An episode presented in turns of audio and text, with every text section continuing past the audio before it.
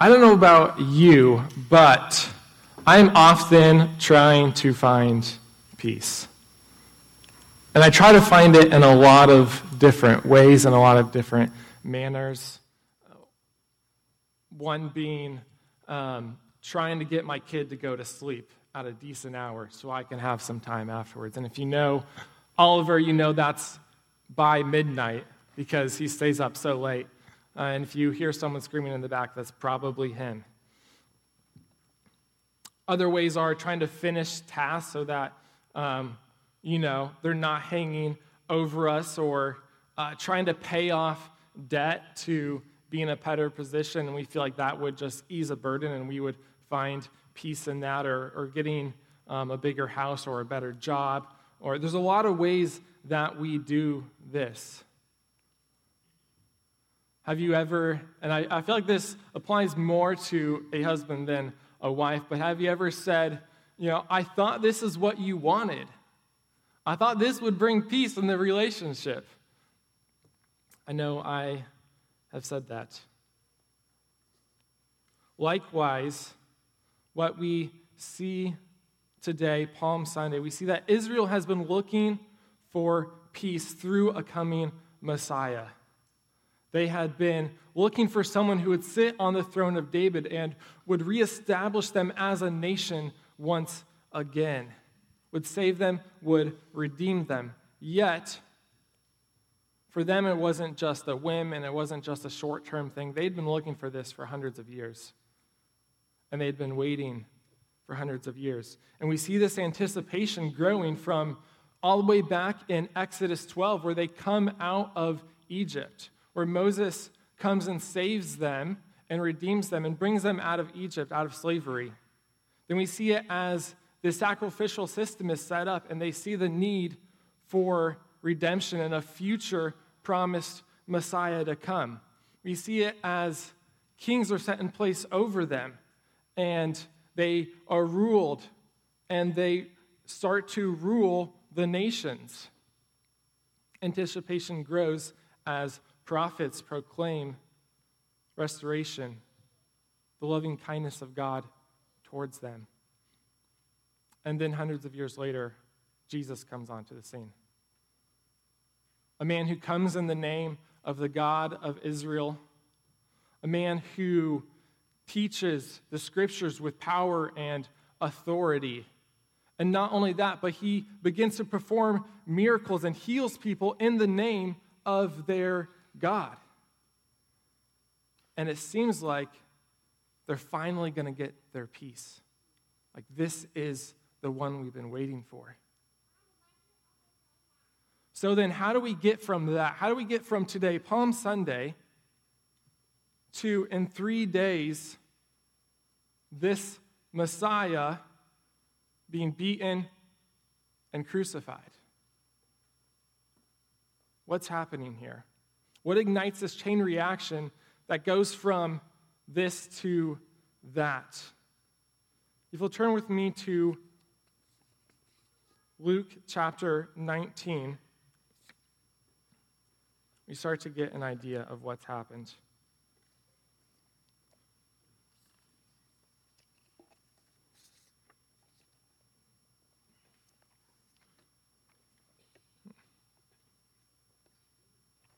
Luke chapter 19, starting in verse 28.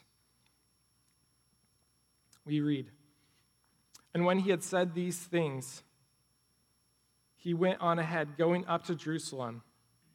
And when he drew near to Bethphage and Bethany, at the mount that is called Olivet, he sent two of his disciples, saying, Go into the village in front of you, where on entering you will find a colt tied, on which no one has ever yet sat untie it and bring it here. If anyone asks you, Why are you untying it? you shall say this The Lord has need of it. So those who were sent, uh, who were sent went away and found it just as he had told them. And as they were untying the colt, its owner said to them, Why are you untying the colt? And they said, The Lord has need of it. And they brought it to Jesus, throwing their cloaks on the colt. They set Jesus on it. And as he rode along, they spread their cloaks on the road. As he was drawing near, already on the way down the Mount of Olives, the whole multitude of his disciples began to rejoice and praise God with a loud voice for all the mighty works that they had seen. Saying, Blessed is the King who comes in the name of the Lord. Peace in heaven and glory in the highest. And some of the Pharisees in the crowd said to him, Teacher, rebuke your disciples. He answered, I tell you, if these were silent, even the stones would cry out.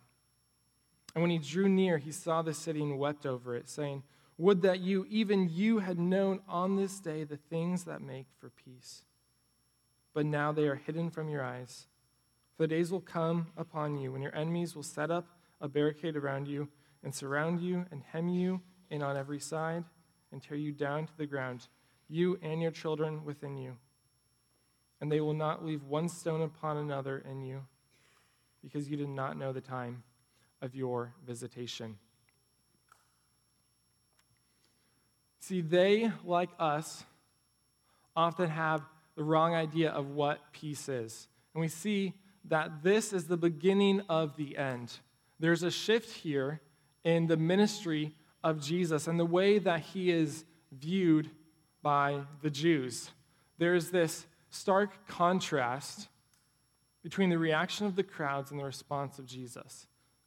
And that's what this stems from. And that's where we can get from here to the crucifixion. See, they thought this was the beginning of salvation for them, but it ended up being the beginning of harsh judgment.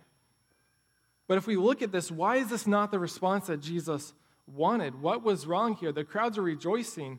Blessed is the King. It seems like after all this time, the Jews are finally getting it. They're finally understanding who this guy was the Messiah come to save them.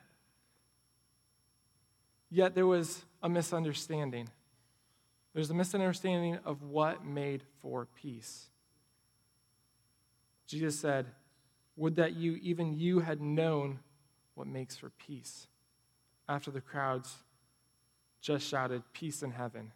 So they had a wrong understanding.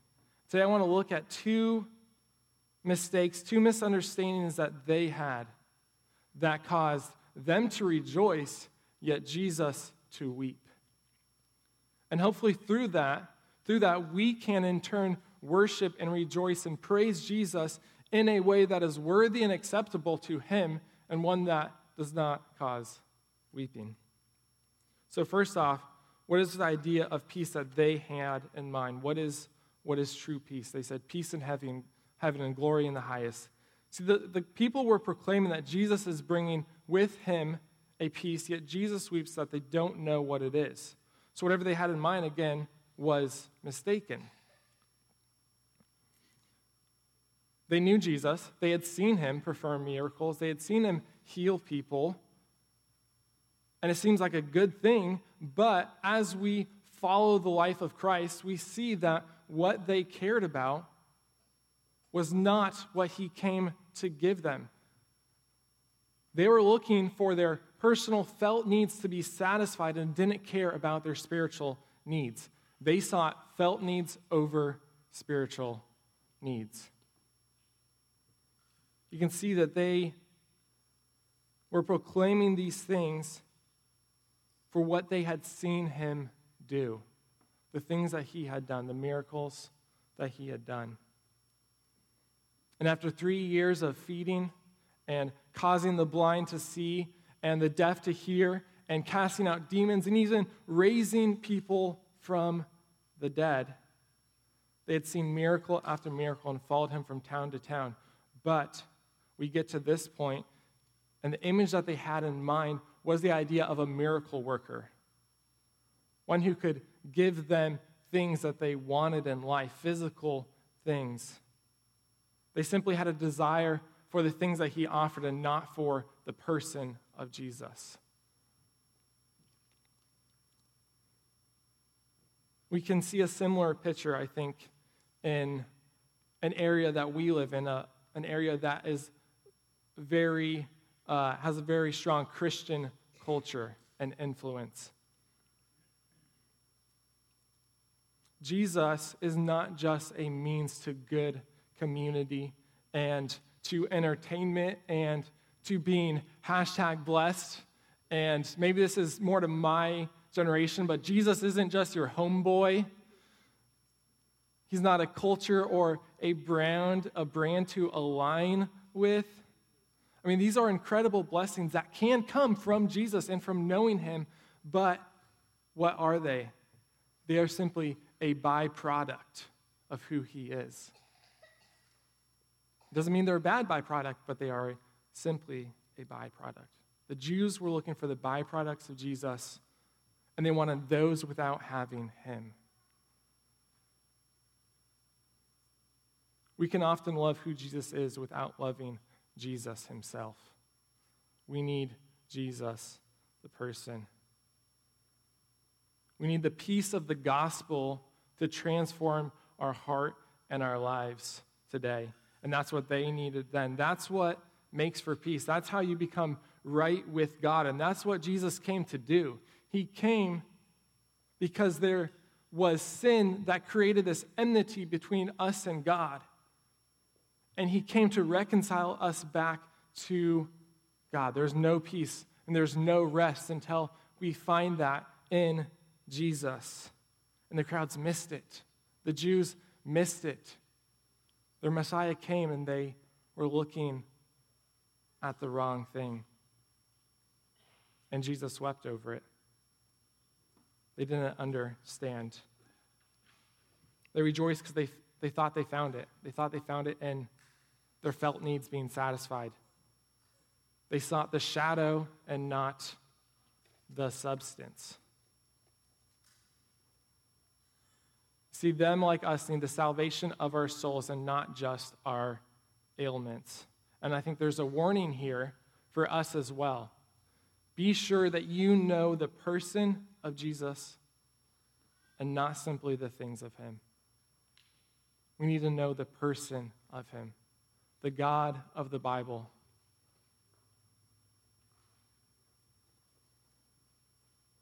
What are we looking for our peace in? Is it in the things of this world or is it in Jesus? And I think if we look at our lives, there's indicators of that. There's indicators of, of where we're at, where we're at, how we use our time and our money. Are they to increase us and to make our life better and more comfortable and uh, cushion our future and to make us look more impressive? What is distracting us from Jesus. A lot of the miracles and things distracted the crowds from who Jesus was, from the truth that he offered more than just those cool things. He was the Messiah come to save their soul. We live in a very me centered culture, don't we?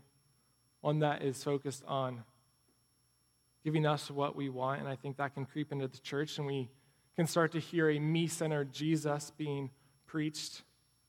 It says that God wants to give you whatever you want, for you to be whoever you want to be. Do whatever makes you happy, and that's right. In Matthew 5 6, it says, Blessed are those who hunger and thirst for righteousness, and they shall be satisfied. I know that's not something that I naturally hunger and thirst for, right? That's something we have to strive for righteousness. We need to lose our appetite for the world and the things in it and gain it for God and for His righteousness in our lives. To be satisfied in Jesus and to rejoice in Him and not the other things, not the things of the world, not getting the desires of our heart. And let me just say, church, there is peace in Jesus today. If you're not experiencing that, there is peace in Jesus today for you. If you don't know him, there is peace in Jesus if you give yourself over to him. No matter what you're going through in life, whether at home or at work, you can rest in Him and in His righteousness. And the rest of the things in life will fade away because they're meaningless when your eyes are set on who He is.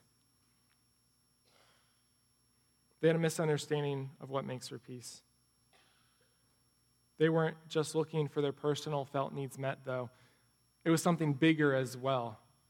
They were looking at national peace. If you go back with me to verses 41 through 44, let's read that again. We see there's something bigger going on here. It says that when he drew near and saw the city, he wept over it, saying, Would that you, even you, had known on this day the things that make for peace. But now they are hidden from your eyes, for the days will come upon you when your enemies will set up a barricade around you and surround you and hem you in on every side and tear you down to the ground, you and your children within you, and they will not leave one stone upon another in you because you did not know the time of your visitation. Again, the Jews are looking for this anticipated Messiah, years in the making, the throne of David, the rule, the Savior, nations coming under their reign again, establish them as a people again. He had come, yet they sought earthly kingdom. They sought an earthly kingdom over a heavenly kingdom. And now, judgment, as we see here, is coming because they were unaware of their time of visitation. Why were they unaware? Didn't they know the purpose? Hadn't the prophets told them for hundreds of years. I mean, we can kind of understand because they'd been stuck in this national mindset for so long. They had been stuck in building a nation and a, and a military, and they had been oppressed for so long. And they had had these prophetic words of kingdom and of restoration Yet, after years of disobedience and rejection of God, they were blind to the Messiah before them. And if you read through the Old Testament, we can see that history, and we can see it building, and we can see how they get off track. And in the end, they lose the very thing they believed Jesus was going to give them. You see that Jerusalem is destroyed, and it was.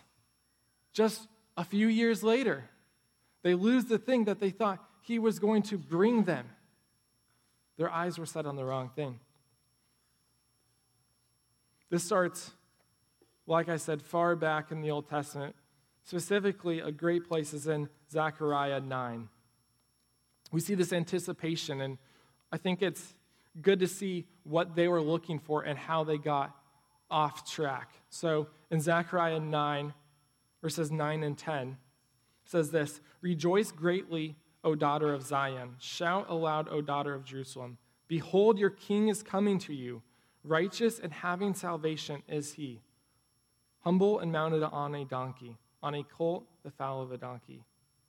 I will cut off the chariot from Ephraim and the war horse from Jerusalem, and the battle bow shall be cut off, and he shall speak peace to the nations. His rule shall be from sea to sea and from the river to the ends of the earth.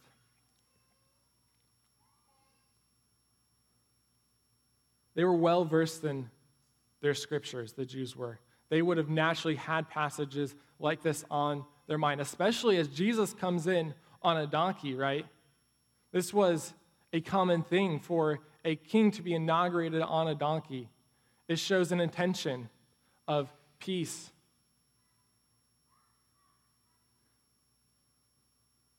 Yet, they missed the kind of kingdom that he was proclaiming, the kind of kingdom that he was going to bring for them. And in just a few days, we see Jesus declare what he was bringing in John 18. In John 18 36, it says, Jesus answered, My kingdom is not of this world. If my kingdom were of this world, my servants would have been fighting, that I might not be delivered over to the Jews, but my kingdom is not of this world. The Jews wanted that. That is exactly what they wanted. They wanted Jesus to ride in on a donkey and then ride out on a war horse, right? They wanted him to go out and take over the Romans, to free them from this oppression that they had felt. But Jesus came and was clear. The mystery of the gospel revealed. His intent was salvation for Jew and Gentile. You see, his eyes were set on more than just Jerusalem. Yet in the end, they sought the earthly over the heavenly. A couple years ago, um, I was working in downtown Salt Lake, and I was working at this coffee shop, and it was in this like outdoor mall area. And one night, we got a notice from the city, and it said, um, "Hey, just so you know, this guy named Kanye West, he's coming tomorrow, and uh, he's going to do this like free outdoor concert um, right outside your shop. Um, he's calling it a church service, a Sunday service. Um, you know, you can spread the word. He's not like promoting it, but this is happening. Um, Sunday service is happening tomorrow morning. So the word got out, and I mean, crowds were building. I mean, he's pretty popular. So literally thousands of people are coming, flooding this outdoor mall. People are climbing poles, people are on top of buildings. I mean, it was insane. Luckily, we had our shop and we had like an overview view of it, so we could see it from there, and it was it was wild. And you know, there was people from his past who knew his music. There was like Mormons who were coming, skipping their um, yearly whatever it was to come and see this. And it was just like a whole weird crowd mix, thousands of people. And it starts and it's just a gospel choir singing these gospel songs. And I think at that point, everyone was a little confused of what was happening. And then after a few of those songs, this guy gets up, not Kanye, this other guy gets up, and he starts preaching the gospel. And then people are really confused of what's happening. And then after that, they just go back to some gospel choir. And I know a guy who loved his music. Uh, he was a regular at one of our shops. And I had asked him later, I mean, he, he was there early. He was waiting hours, front row type of thing. And I asked him later, like, what did you, th- what'd you think of that? You know? Uh, and he wasn't exactly happy with what happened. He was a, a bit disappointed because he thought he knew what he was going to get, despite the fact that this was called a Sunday service, you know? There was no trickery here, but he did not like what, what came, what he got. You know, Jesus was very upfront about his intent. He was upfront about what he was bringing, what he was promoting and proclaiming. It wasn't confusing, yet they missed it. They wanted the world, and he didn't give them that. Spiritual kingdom is built through gospel work and they wanted military work. They wanted war horse. They wanted some Revelation 18 stuff. And that's coming, but that wasn't here. That's not what happened. They got their prophecies a little mixed up.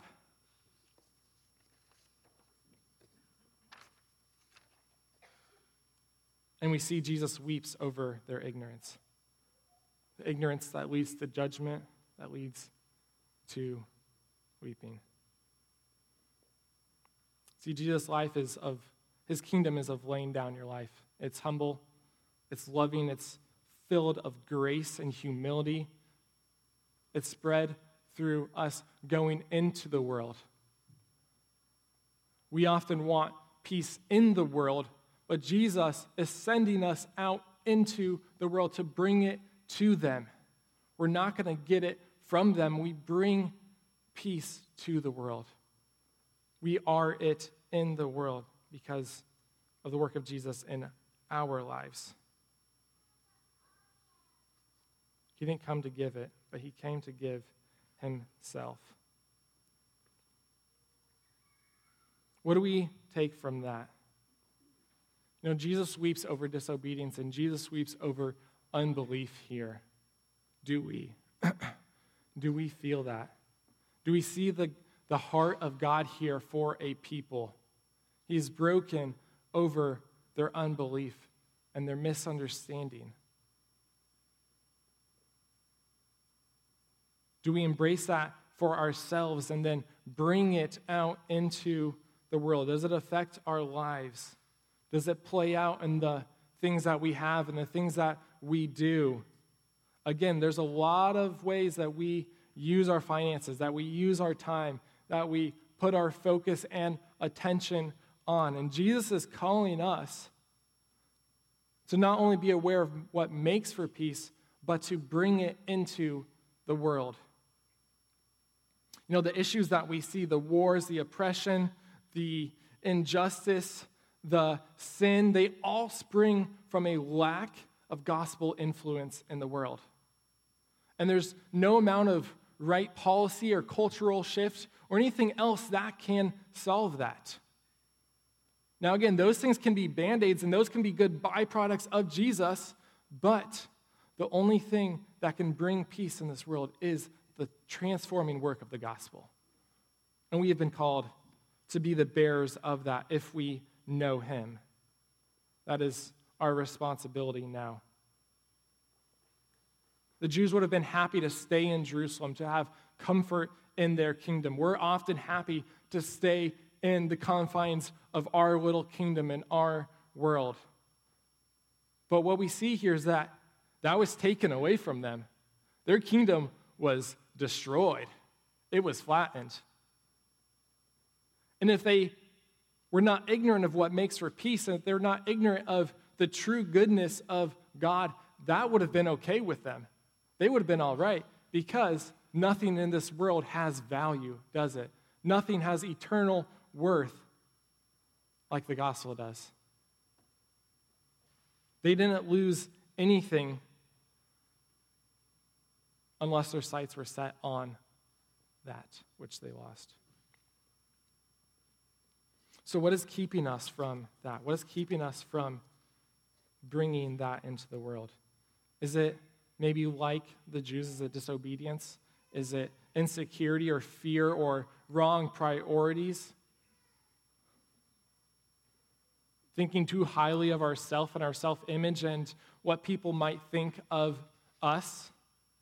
Seeking our own kingdom and its stability in this world rather than the gospel going out and being funded in the world and seeing the kingdom of God growing.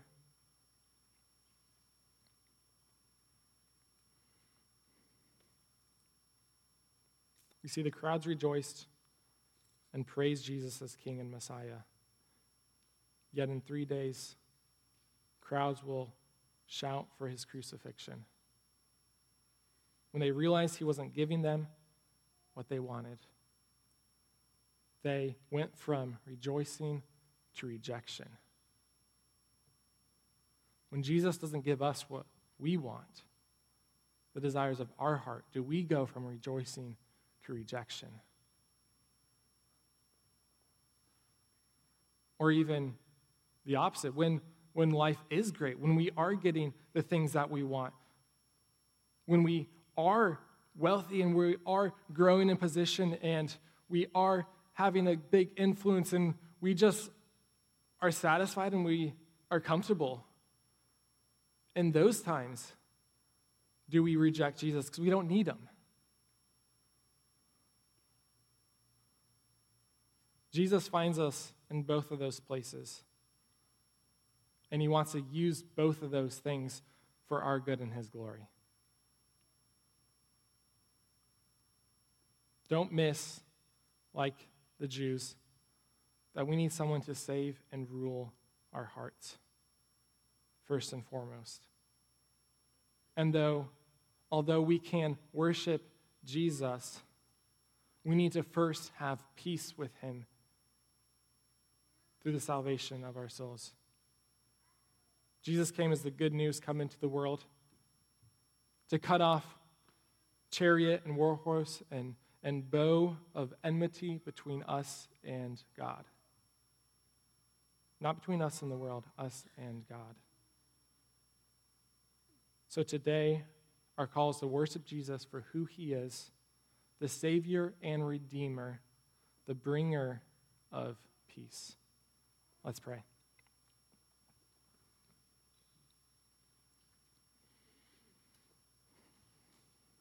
Lord, we praise you this morning for what you've done in our lives. We, we praise you for this week dedicated to the worship of your goodness and redemption.